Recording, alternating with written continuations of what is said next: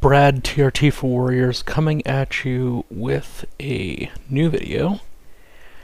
Dr. Abe Morgentaler versus your doctor. So there's a brand new concern now about uh, uh, a new risk for testosterone therapy, which is cardiovascular risk. What's really interesting about this is that for the last 20 years, there had been a growing and pretty substantial body of evidence indicating that testosterone was beneficial in terms of mortality and also in terms of some of the known risk factors for cardiovascular disease.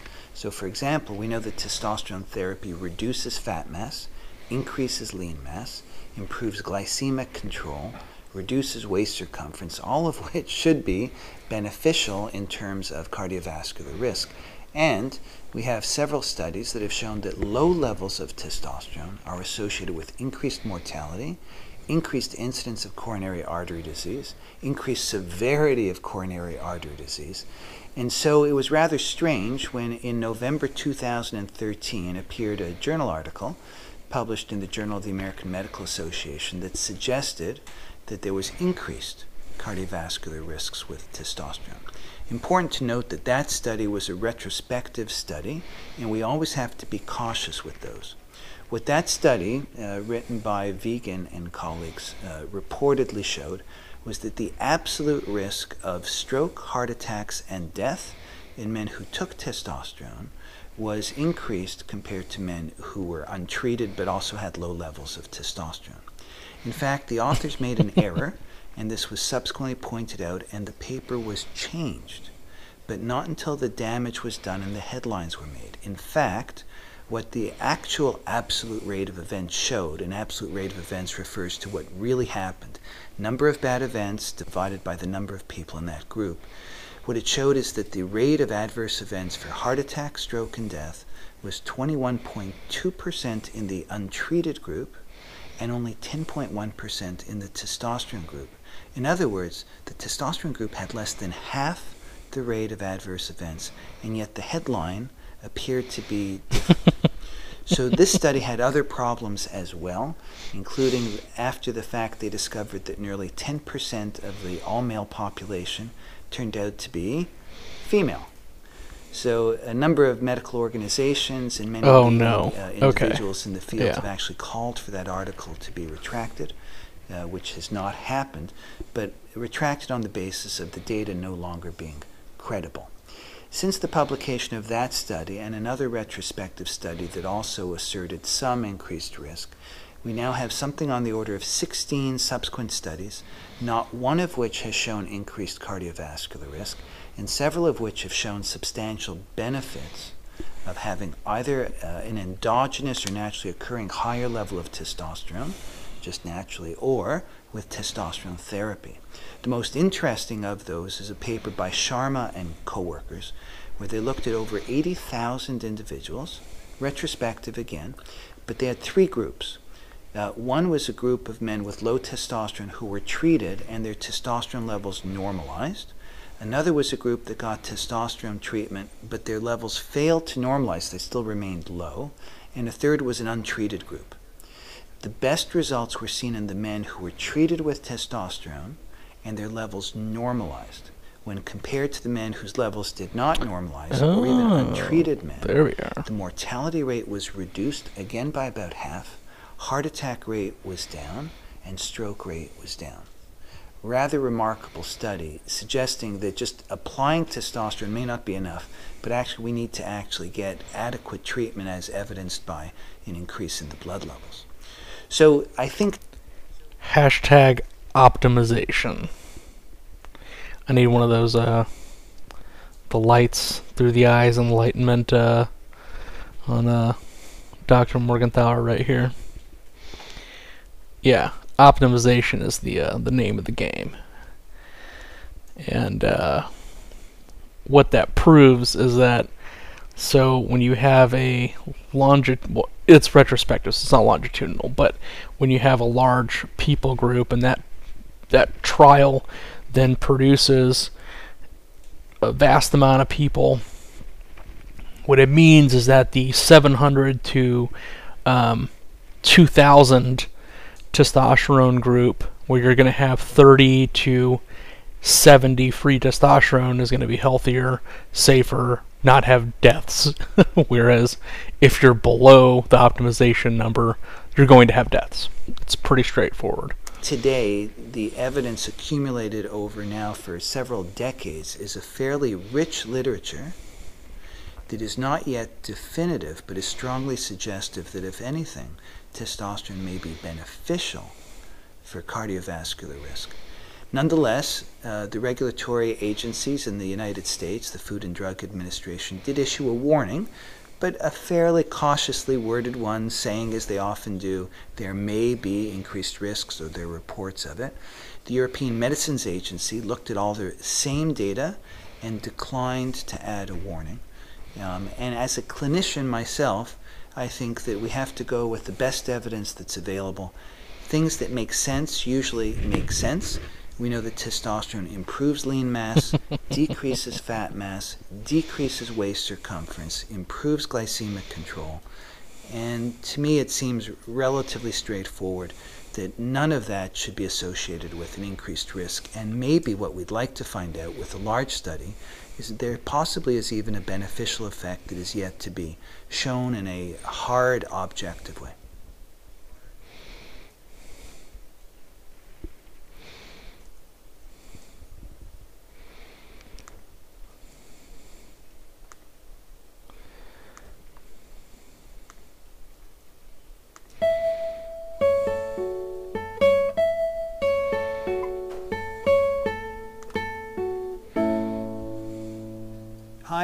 Abraham Morgentaler. I'm an associate clinical professor at Harvard Medical School and Beth Israel Deaconess Medical Center, and also the director and founder of Men's Health uh, Boston. I'm here to talk today about our paper that's coming out in Mayo Clinic Proceedings, the fundamental concepts regarding testosterone deficiency and treatment, and international expert consensus resolutions. What we did here is we pulled together 18 experts uh, from four continents and 11 countries in the fields of urology, andrology, endocrinology, diabetology, internal medicine, and basic science. All the individuals on this panel had either extensive research or clinical experience with testosterone, and we focused on nine fundamental concepts in an attempt to see if we could find consensus. The meeting was held in Prague in the Czech Republic on October 1st, 2015 uh, under the aegis of the International Society for the Study of the Aging Male and sponsored also by King's College uh, London. Um, we invited the FDA as well as the Oh, European interesting. Medicines Agency to participate because several of these concerns uh, that have appeared in the media and in medical literature have actually been generated by these regulatory uh, agencies. Uh, the FDA declined, but the European Medicines Agency did um, uh, allow a participant uh, who participated in a non-voting uh, capacity. The meeting was organized around nine resolutions, and how uh, we organized this was that there was a presenter who presented the science to everyone at the meeting. There was a discussant who then provided an alternative or additional views, and then uh, the resolution itself was then opened up uh, for general discussion. We had vigorous debate on the wording of each of these resolutions, and in the end, after having changed uh, the wording of several of these in response to uh, points and comments made during our uh, discussions, in the end we had unanimous agreement on all of these. The nine resolutions that we discussed ranged from the fact that testosterone deficiency is an important medical uh, condition that affects male sexuality, reproduction, general health, and well-being. We continued on to the testosterone deficiency as a global health concern. And we addressed other issues such as whether or not testosterone therapy is associated with increased risk of prostate cancer and cardiovascular disease, and we concluded that it was not for either one. We also looked at several controversial or topical issues, such as whether one needs to have an identified etiology uh, or cause of testosterone deficiency in order to merit treatment. This is a concept that has been put forth by the FDA. Our group found no evidence to support this, And as the cause of the symptoms and the manifestations of testosterone deficiency come from the decline in testosterone itself, regardless of what the underlying etiology uh, may be. Another issue that I would just comment on here, uh, since our time is short, is the idea of having a cut point or a threshold at which point one should not treat men due to age. And it was our conclusion that there was no evidence to support this, that older men appear to respond just as well to testosterone therapy as do younger men. The fact that we That were able to get unanimous agreement from Just not treating people because they're old? Like, uh, Jesus Christ. of experts That's insanity. uh, is very important because what it speaks to is that uh, physicians and researchers, all of whom had extensive clinical and research experience with testosterone deficiency and its treatment, could agree on several fundamental concepts. And although one would never want to say that there are no areas of dispute within the field, of course there are. But these fundamental concepts, including several that are controversial, were not controversial for this group. In addition, in this article, our group addresses several of the commonly raised uh, concerns about testosterone therapy. These include comments such as testosterone therapy is investigational or experimental, that the symptoms do not merit treatment, that the testosterone deficiency occurs as a normal part of aging and therefore doesn't merit treatment, and even that the condition of testosterone deficiency or low T doesn't exist. Uh, our international panel found no evidence to support any of these concepts. Low testosterone is a well-established condition that has been documented in medical textbooks going on for generations. Testosterone therapy has risks, as do all medical treatments, but to call it risky, I think, is an unfair overall assessment. And finally, in terms of age, uh, we treat a whole variety of age-related conditions in medicine, including cardiovascular disease, uh, pulmonary disease, diabetes, hypertension, um, poor vision, poor hearing, arthritis, and even cancer. And the idea that just because something becomes more prevalent as we get older is not by itself a reason to not treat it. We found that the testosterone therapy is an important treatment for men who have the condition of testosterone deficiency. Speaking on behalf of this very distinguished international scientific uh, expert consensus panel, our goal here was to actually address the fundamental concepts of this field to lay down a foundation on which further research and discussions can take place. We believe that by presenting the scientific evidence uh, to the public and to the medical community, uh, that we can move forward in a way uh, that will help our patients and also help the research. We hope you found this presentation super interesting. of Mayo Clinic proceedings valuable. Our journal's mission is to promote the best interests of patients by advancing the knowledge and professionalism of the physician community. If you are interested in more information about us, our homepage is www.mayoclinicproceedings.org. There you will find access information for our social media content, such as additional videos on our YouTube channel or journal updates on Facebook. You can also follow us on Twitter. More information about healthcare at Mayo Clinic is available at www.mayoclinic.org. This video content is copyrighted by Mayo Foundation for Medical Education and Research.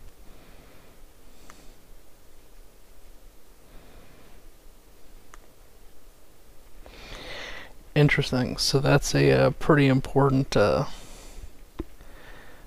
video by uh, Dr. Morgentaler. And putting everything together in a context of you have a general consensus of national top leaders, you have um, a body of knowledge that extends beyond. Um, just the interventional side, but the um, longitudinal studies, and then you have your meta-analysis of those uh, 80,000 different studies that have been conducted, and that also the conclusion is that uh, normalization or optimization is where you have to go, meaning that it's not a particular number that a person needs to be at. There is no magical, oh, between 500 and 700. No, it's not how it works. And if any doctor says that that's how it works, find another doctor because they don't understand how optimization and it's a personal number for the individual.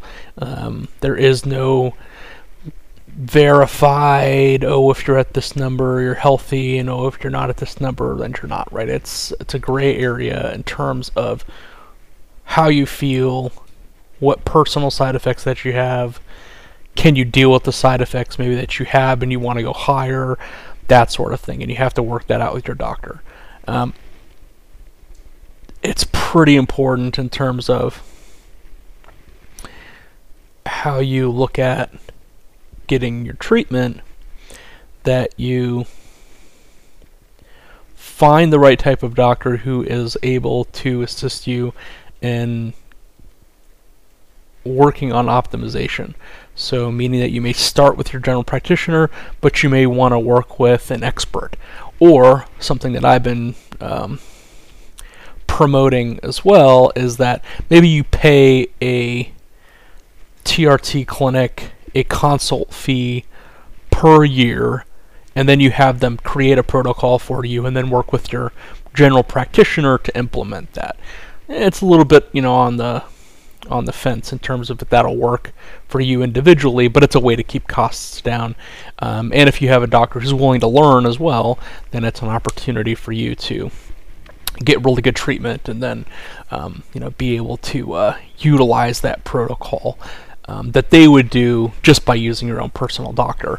But um, the first step should always be um, getting optimized first, getting dialed in, and what that means is basically you work with a TRT clinic, you go with that clinic, you find out what your dose is, you work on that, you get optimized, and you find out what your particular dosage is, and then once you're completely dialed in, then you can transfer off to a different doctor or whatnot. But the strategy should always be getting optimized first, because then you know exactly what you need to do, you know exactly your dose, exactly your symptoms, and you know how to describe it to another doctor. So even if they're on the fence, they just don't want to deal with with it or they're not comfortable with it, um, you still have another doctor to bounce off of, and you might be able to find someone else to work with um, that might be in your price range, or maybe it's closer, or once uh, the COVID restrictions come off in terms of medical care, and they may decide to not allow doctors to prescribe nationwide, that you might find a doctor that's close to you and you say, hey, this is my dose, this is what I'm doing, this is what I stay at, I don't want to change, the side effects of coming down or